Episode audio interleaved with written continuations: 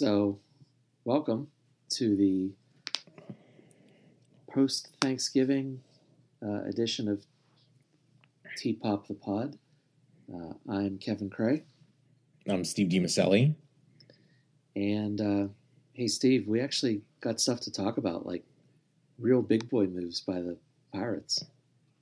Yeah, it's been kind of an exciting two weeks. It's it's been so long for some of these things since the last time we recorded that it's getting sort of off the the front of mind. But we still wanted to comment on some of these things anyway because they are uh, important changes for the club. Yeah. So um, before we jump into it, uh, let's go to the uh, extremely popular therapy session for uh, all pirate fans, and that is Steve's Safe Space. And Steve, I believe it is uh, your turn on the couch this week. I get a really quick one, and it's sort of, uh, you know, it's inspired by one of yours from a few weeks ago. Um, and maybe uh, maybe the fact that you know I'm talking in rebuttal to something that you had to say will actually you know cause you to give a damn about what I've got to say here, you know. So, um, but anyway, um, so uh, I, I was thinking about the Rule Five draft, and it really is absurd that you basically have to declare your rosters over a month before the actual draft takes place. I think the Rule 5 is going to be at the end of the winter meetings, which is at the end of the week of the winter meetings, which is the beginning of December, and you've got to set your rosters. You're just going to set your 40 men by the end of October. So I, I just don't. I just don't get it. I just don't understand. Like, why does why can't you why can't you let these rosters be uh, living things and and and and allow teams to make changes and and you know sign a couple of people before you actually um you know get to the point where you you've got to like finalize these rosters and who's available. Uh, it just seems absurd to me. All right. I'm ready to hit record steve. Uh ready? Three two one. You ready to start? Are you good? Uh, Wait, did you already start? Did you already start? The- so, so Kevin Newman trade. Yeah, yeah, oh yeah, yeah. You just want to jump right into that? Yeah, sure. Uh, Kevin Newman. So, uh, Kevin Newman is terrible. Uh, he was terrible. I guess he doesn't stop being terrible just because he's no longer a pirate. But um, you know, you and I both felt that there was just such a logjam at middle infield that there was just no space for him uh, because of all the other younger guys they want to kind of run through and who are frankly much better than him. So he, to me, seemed like he was going to be a non-tender candidate right from Jump Street. But the Pirates actually convinced someone to take him and give something back. And even somewhat more surprising, they did it as a trade with a division rival in the Cincinnati Reds. Yeah, they've gotten to see plenty of Kevin Newman over the years, and we're not scared off by that. I, am not as big of a Kevin Newman hater as you are, and I thought there was a decent chance that he would get tendered a contract, which ultimately he did, you know, even prior to the trade taking place. I, am thrilled with a, a Kevin Newman uh, trade, and I, I, was hoping that this would be the end of of his tenure as a pirate, or how his and his pirates tenure would end. But um, with two caveats, of course. First and foremost, I don't want to see them sign a hot mess of an in, middle infielder to replace him. Um, Kevin Newman is no great shakes, but he is certainly better than the Josh VanMeters of the world. Uh, I don't want that kind of player to come in. It's just they're a waste of at bats for young players. Um, he is surplus. Um, that being said, I was hoping that they would get something a little bit more for him. It felt like uh, they acquired one of the dime a dozen sort of waiver wire pickup relief pitchers uh, for him. Well, I, I don't know if I've just talked myself into this just because I was so amazed that they got anything for him, but uh, I actually see a glimmer of hope with uh, Dauri Moreta, who was the, the player they got back for him. He's Okay. 26 going into his age 27 season, and he had one of the worst Mays I've ever seen a pitcher this side of Jason Neighborgall have. Uh, he faced 20 batters in May, gave up uh, 10 earned runs, and that's just 20 batters. That's not 20 innings. Gave up five home runs to 20 batters. Uh, he ended up with a 33.75 ERA for the month of just May. So they mercy killed him, sent him down to AAA, and then when he came back in June, he was actually pretty serviceable the the rest of the way out. Um, he had a really nice K rate going forward, and uh, he's the kind of guy that he's he's your he's not your seventh inning guy. He's he's your other guy uh, right now. But they actually got something that they could actually work with here, um, and I'm willing to at least give Moreta the benefit of the doubt, uh, and I'll even let him go through the end of May, um, just as long as they can get him through that that dead period uh, of a month for him, and let's see what we got for him. So I'm pleasantly happy. Uh, is that the right word? I don't know. It's an un, unusual feeling for me. Yeah, I, I, I maybe I'm rushing to judgment a little bit. Um, maybe he there is a little bit more in the tank, and maybe he has figured some things out. If he has figured some things out, and the Pirates do get a serviceable relief pitcher for Kevin Newman that they have, you know, what six full years of control with, uh, you know, that could potentially be a pretty amazing deal. So, Pirates were uh, making some moves out there these past couple weeks, as we talked about. Um, they tendered a whole bunch of players, but they also already signed one of the players to a deal, uh, and that's Miguel Andujar. Steve, do you want to discuss some of the particulars about this one? No, because it's been so long and I've completely forgotten the particulars. I, I know that he, uh, you know, one year deal, as they always are through arbitration, and less than a million or two million dollars a year, which is, uh, I think, good. I mean, you know, we saw some some glimmers of him, you know, taking steps forward down the stretch, and he's doing pretty well in winter ball from you know everything that I've been reading up on. Uh, it's a good signing. Uh, they actually did tender. The Pirates did tender every player that was eligible for arbitration this year. So, um, you know, so so that that whole bevy of players uh, is they're they're all coming back. Um, well, uh, uh, barring a trade uh, between now and then, but this is the first guy that actually settled prior to. Um, I, I think it's a fine deal. You know, like I, I don't think he's a great player. I think he's a a risky guy um, in, in, the sense that he hasn't really uh, established himself yet. But that being said, uh, I would love it if he actually establishes himself as a pirate.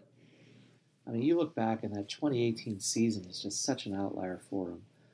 Mm-hmm. You know, if they can even get, if they can even get half of that, I mean, he went 27 home runs, 92 RBIs, a 129 weighted runs created uh, number with a 3.7 WAR. And then you look at the rest of his career since then, and he's at negative 1.8 WAR uh, in, from 2019 yeah. to 2022. I mean, is it just what's the outlier here? I guess is my, my question. You know, right? I mean, you got to go with the uh, the big sample size.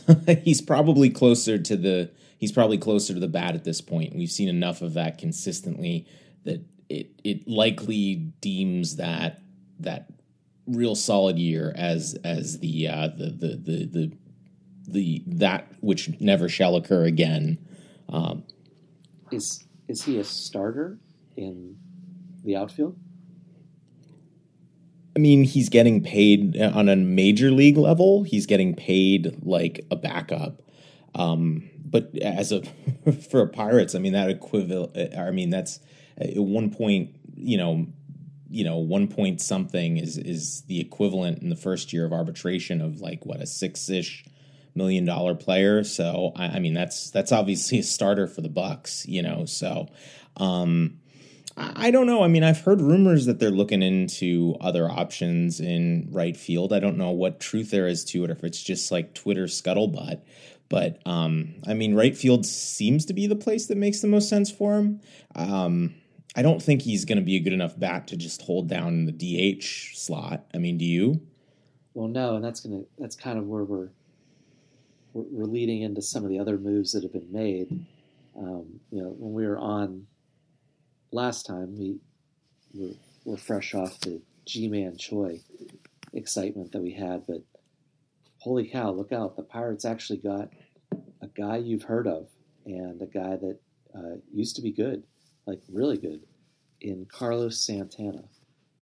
Yeah, I like this signing. I do. Um, I, they've really been billing it as a signing as much for the intangibles of what this guy is going to bring off the field as it does for what he's going to bring on it. I, I think what they've done is taken a complete black hole in this team and signed two marginal guys for about what? What's their salary combined? A shade over ten million. Okay, so you get two guys that are serviceable against lefties and righties and you put together a solid platoon. And I mean, I, I still don't think this is going to be a position of strength relative to the rest of the league, but to go from garbage to average, or maybe even slightly above average if they're really strict about the platoon, I think that's a win for the Pirates. I, I don't know. I yes, they are they are actually spending money, but it just feels like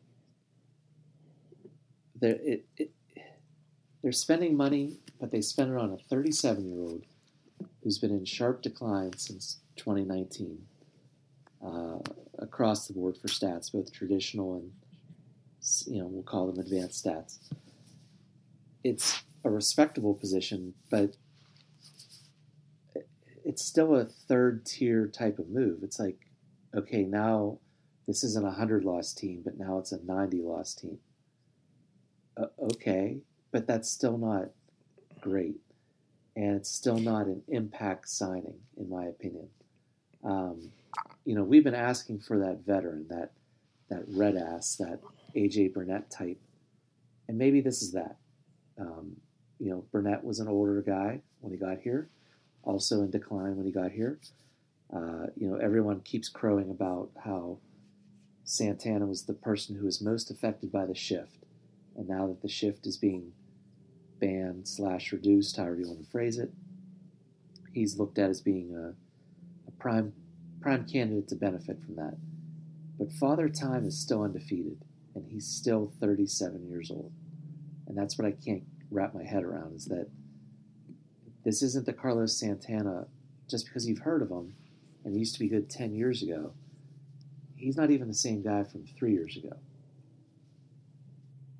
Yeah, I mean, I'm not saying that. I mean, he's that being said, he's still a serviceable guy, especially against lefties. I mean, again, we're talking about a, a an embarrassingly bad position. Negative three WAR is what the Pirates got from uh, from first base uh, last year. I mean, you know, again, I, do I think that this is going to be a move that you know they're they're going to be hanging you know you know banners or I guess pennants at at PNC Park. No, they definitely aren't. Just based on this alone. But I mean, if you can, if you literally go from negative three WAR to to just positive two, if you can get one win out of both of these guys uh, against their respective side of the plate, and I don't think that's an unreasonable ask at, at this point. I mean, you know, if he, if Santana does benefit from from the shift being lifted, even with further decline this year, I still think he can probably hover around that one win uh, mark, plus the veteran leadership that he's going to provide in the club. Um, you know, I, I just think there's some intangibles there too. I, I mean, again, I don't think this is an impact signing do I think it makes the club better? Uh, yeah, I definitely, I definitely think it makes the, the club considerably better. Um, when you look at it in combination with the trade for Choi, I, I, independently, no, but I think the two moves combined, I think first base has gone from a black hole to at least a position that is passable. Uh, better than passable. I mean, it's at least average. So, yes, you are correct. And the other black hole, and it's one that we've spent a considerable amount of time on this podcast talking about, is catcher. And they still don't really have a guy. No. I believe that I have heard that uh, Ali Sanchez is on waivers. So, you know, we might be closer to speaking that Endy Rodriguez opening day starter uh, into truth. Nobody is going to complain about that, though. That's correct. Um, but there are there are options out there. There's always trades. There's some, mm-hmm. you know, bottom of the barrel type free agents. So I'm just kind of curious. It it feels like they are taking that mandate of we have to create a slightly more interesting product to at least entertain the masses. Um, they still aren't the splashy moves that you and I were kind of pie in the sky daydreaming about. Your your Carlos Rodóns, your German Marquez yeah. trades. So I'm just really curious. Yeah, it just seems like they're going to take negative positions and make them passable, and I guess just hope for a lot of internal improvement. Yeah, and and that's progress. You know, uh, if the internal improvement occurs, and you've got external improvements that take a whole to something that's passable, um, and and really plugging it with guys from the outside for a position that they don't have anybody tailor made for inside. Um, uh, you know, we we saw. Um, uh, you know, uh, the Pirates uh, could have absolutely nothing at first base after the Rule 5 draft. Um, they left anybody that has the potential to possibly pay that position in the near future uh, exposed. So, um, so yeah, I mean, I think they, uh, you know, so so they have no chance for internal improvement there. They haven't chance for internal improvement elsewhere. Um, you know, just getting this back to to to passable makes the makes it so much easier for the internal improvement to actually take hold. But that being said, this is also a very short term situation and those internal improvements might still take a couple of years to really get the fullest out of them. So there's going to need to be another stopgap that comes along at first base here soon enough. Yeah. So Pirates are still out there on the street making moves, chopping it up real nice and smooth. And one of the guys that has been talked about um, with with some degree of uh, I don't want to say certainty, but some degree of possibility is Kyle Gibson. And this is a this is a guy that he had some burn as a as a prospect when he was coming up as a prospect, but mm-hmm. he's just really been very uninspiring. His stuff has never been uh, the kind of knockout stuff that you need as a starter. And to me, he's just a an innings eater, just a, another veteran placeholder to t- maybe take a black hole and just make it passable. Um, I think you and I both had some higher hopes uh, for what they might do to bring a starter in. Um, but I didn't know if you just wanted to maybe talk about Kyle Gibson or not, or if you were just sort of wait and see on him, or what your what your feelings on him. No, I I agree with you that he's he's a straight innings eater, and, and he's definitely if, if they sign him, I think you know over the course of an entire season he's clearly going to be the guy that pitches the most innings for them. And there's nothing that's that's valuable. Again, that that's that's helping you get through the uh, the day and and and this last year of what I'm thinking is going to be the rebuild. Um, you know, how helps you get through there a little smoother. And if he's eaten innings here in Pittsburgh, then he can eat somebody else's innings after the trade deadline, as far as I'm concerned. So uh, I don't agree with you necessarily, and I think we've talked a lot about this already. You know, the the rotation's not really a black hole, so they actually have to do something uh, of quality to, to to to actively improve it. Um, what this is likely going to do, this or any other relief pitcher that, or excuse me, starting pitcher that they sign, is likely going to push Luis Ortiz to AAA. Uh, which again, I've I've said this previously. I'm a okay with because he needs to work on that changeup anyway. Um, but I don't think that this necessarily. Um, uh, I, I don't think that this is necessarily a. It, it's not going to move. It's not going to move the needle nearly as much as the needle was moved at first base, in my opinion. Right, not necessarily black hole, but I think we we both agreed that they needed one. Yeah, especially if Ortiz wasn't going to start in the majors, which is uh, very, very unlikely that he will. Right, to buy time for Ortiz, um, to a lesser extent, Mike Burrows, and and obviously Quinn Priester is, is the one that everyone's kind of kind of waiting on. Um, you know, I, I feel fairly comfortable saying that it's Contreras, Keller, and maybe Oviedo at this point. And in Brubaker, I think Brubaker's in the rotation. Yeah, yeah. But I, I I'd like to maybe think about keeping Brubaker as like a swing man. Uh, that's that's when you know you're getting better. Yeah. But you know, even if you say Brubaker, you're still one short. And there are a couple other names out there. Right. Uh, Sean Manaea, Mm-hmm. and he's intriguing. He's really only had one truly good season. Um, he's always been had some issues with durability. Even in his Mhm. good 3.2 WAR season of 2021, he only pitched 179 innings. That that topped his previous high by 19 innings. So you're you're not getting an innings eater per se, but, but you're getting a guy that could come in and be an interesting number three or four. Uh, and then old friend Jose Quintana. Yep. There's talk of a potential reunion there. And I wouldn't actually even mind seeing them giving him the the Liriano treatment and bringing him back and signing him to a, a two, maybe even three year deal.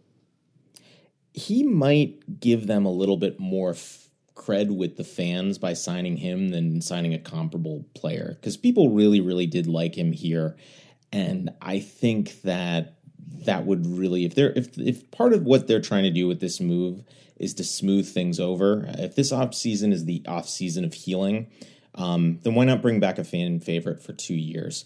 Um, i do think it's going to take a, a couple of years to get q signed um, but that being said i don't see why they wouldn't do it if both parties are interested Yeah.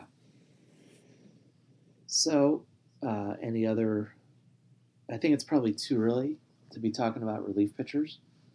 no they're not they're that, that's not even on the, the the lens at this point You know, every once in a while you'll see like the guys right around the winter meetings. You'll see the I don't even want to say the premier guys, but you'll start to see the the guys who are more like the setup type guys that are, starting to get signed. And I keep coming back to a guy you've mentioned a bunch, and that's Seth Lugo. And mm-hmm. I could see him being a guy that's going to want to sign fairly soon after the winter meetings. I have also read something that he wants to try to bounce back into a rotation this year.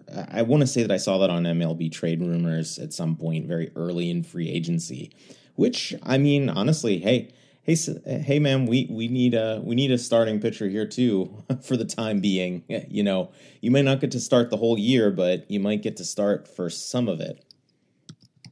So, what what are your what are your uh, thoughts on what's going to go on with the winter meetings? Because the next time we record uh, is most likely going to be in the heart of the winter meetings. They they start um, December fourth and run through the seventh, so that's Sunday through Wednesday. So we're probably going to be doing our recording our next episode next Wednesday and that'll be like kind of a winter meetings wrap up. But I, I just kind of get the feeling the Pirates are up. Like I said, they're out there making moves. Uh, I, I just have a feeling they're going to come out of the winter meetings with with something, and sure seems like it's going to be a starting pitcher. Yeah, I, I think they'll definitely address starting pitcher by the time that everything's said and done with the winter meetings. What else is in your preview pile for the, the winter meetings? What do you think is going to happen? I think we're going to be uh, drafting seventh just to piss me off, um, solely to piss me off. No, I, I don't think so. I think it's actually incredibly long odds that they'll be drafting seventh, which I believe is the worst that they can do. Maybe I'm wrong. Maybe I'm wrong on that. But um, Uh, fingers crossed that they're they're drafting in the top three where they belong. Um, you know, uh, you know, we'll at least know where they're going to be. I think they're going to lose a couple of pitch or uh, uh, players out of the Rule Five draft. Um, I, I, just think there's there's a couple of guys that are um, that are just going to be gone. I think uh, uh, certainly a relief pitcher, um, at least one relief pitcher. I think, or you know, excuse me, a relief pitcher will be gone. I think uh, there's a good chance that even though he's really young and hasn't spent much time at AAA. I think Malcolm Nunez could be gone as well too. Uh, possibly Matt Gorski. Uh, both of them were named in Baseball America's top 15 players available in the Rule 5 draft. So um, I look for that as a possibility, uh, uh, not even a possibility, a likelihood um, that we're going to lose a name that we're going to be really irritated about losing uh, in that draft. Yeah, and you know my feelings on the Rule Five draft, of course. Uh-huh. So I'm I'm just hoping they don't take anybody. Uh, I just God, I really hate the Rule Five draft. Oh, it just chaps my ass to no no end. Um, so I, I guess I would say that they're going to maybe sign a pitcher, but man, I'd love to see a trade. I really want to see a trade for a pitcher that's actually got a little sizzle behind them and not just uh-huh. kind of like a not not just a stopgap type what do you think the chances are that they'll solve catcher by the end of next week? I guess I just don't even know what that looks like. Like, uh-huh. what, what does that what does that mean? Because in general, catcher is not a great position league wide. No. Um, and the ones, you know, the good ones aren't going anywhere. There's not really uh-huh. a lot of difference makers even in free agency. Sure. Uh, so it, it just feels like there's not a lot of not a lot of potential for, for juice in that position. Um, so I'm not even sure what, what that would look like. Do you have a, like a, a feel for that? I don't know who their starter is going to be at catcher. I, I, I don't have any idea. Um, you know, there was there was talks of bringing bringing Perez back. Um, I don't know if there's been any movement on that. I know he wants to come back. I don't think that there's mutual interest from the Pirates there, or probably would have happened by now. I don't know who the starting catcher is going to be, the main everyday guy, but I do have a feeling that Jason Delay is going to weasel his way back onto the 40 man roster and start the season as the backup. Um, I think he was a fine defensive guy. He got a little hot with the bat when he first came up, so there's uh, uh, some potential there. I mean, he wasn't a he was slightly better than replacement level, which I'll, I'll take right now until they can get the, the, the guys that are gonna you know lock the position down for hopefully the next you know six to eight years up to the majors. There, there, there is one name, or at least one team, uh, the Toronto Blue Jays, and, and I can't remember if we discussed them or not, but there was like those rumblings that you know, they actually have a stockpile of catchers. They have Alejandro Kirk. Mm-hmm. And they have some, you know, guys rising up the ranks very quickly. So I'm wondering if they'd be interested in parting with Danny Jansen. And he's a guy that I've always mm. liked. Uh, I, I, I don't want to always compare things to like the good old days of 2013 to 2015, but Danny Jansen could be uh, this decade's Russell Martin. Okay. You know? Yeah. I mean, I'll I'll buy that. I mean, it's as good of an idea as as any as as I've heard, and I really haven't heard any good ideas. you know, you know, just looking over the the list of guys that are that were actually good last year. Um, Jansen had a two point six WAR.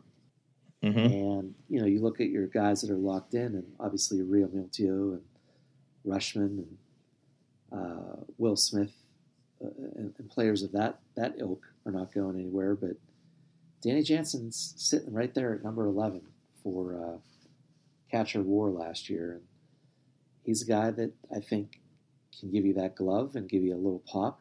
Uh, had 15 home runs last year. He had a 140 weighted runs created above average. So, um, you know, he's a guy that I could see if they were to pair him up along with friend of the pod, Endy Rodriguez. Uh, I would be very happy with that, and maybe that's what solving the catcher position looks like.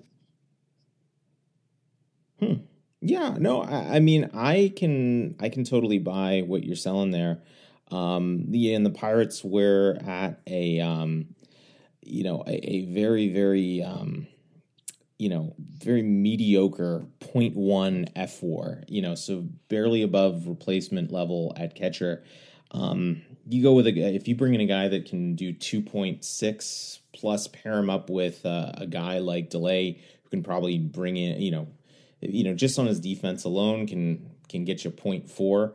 Um, you know, that goes from, you know, basically 0 to 3 wins and and, and now we're talking. I mean, we've got some uh, you know, two positions that were really, really rough that now are, um, I, again, I'm not going to call first base an asset, but if you're getting three wins out of, uh, uh, of, of the catcher position, you're doing better than just about everybody. That's for sure. So, um, no, I, I like the idea. I actually love the idea. So, I guess we'll just have to wait and see on that, and it'll be exciting when we do our pod next week. Um, but I guess this kind of all ties into what you wanted to talk about next on the rundown. And what exactly is the Pirates' philosophy? And you know, you brought this up in the rundown, and and I'll be honest, I don't know. I, I mean, what what is the yeah, and what is the overarching marks of, of the Ben Cherington philosophy? Yeah, and and neither you know it's it's there's there's a there's there's nuggets there. There's not big chunks of of philosophy that uh, that that I've seen. Um, you know, in doing some research for this, uh, and I do think that this is an interesting topic, but I also think it's an interesting topic for our next show. Uh, you got me again, Steve. Another patented Steve cliffhanger just like, oh, hey, by the way, right. Kevin, I'm moving to the West Coast. That's right. That's right. So, but yeah, I, I think we uh, we covered a lot of here. There's a lot that's happened since the last time we talked. Um, you know, and, and, I think we we legitimately covered all the bases and sort of looked, I think, a little into the future as well too. Yeah, sounds good. Well, we will all be waiting with bated breath to see what comes out of the winter meetings and uh, next Wednesday, we'll have some more content to chop it up with. So All right. that's it for us. Talk to you guys week. soon. Yep, that's it for us this week. Uh, I'm signing off. This is Kevin Craig. And I'm Steve DiMaselli. All right. Thank you.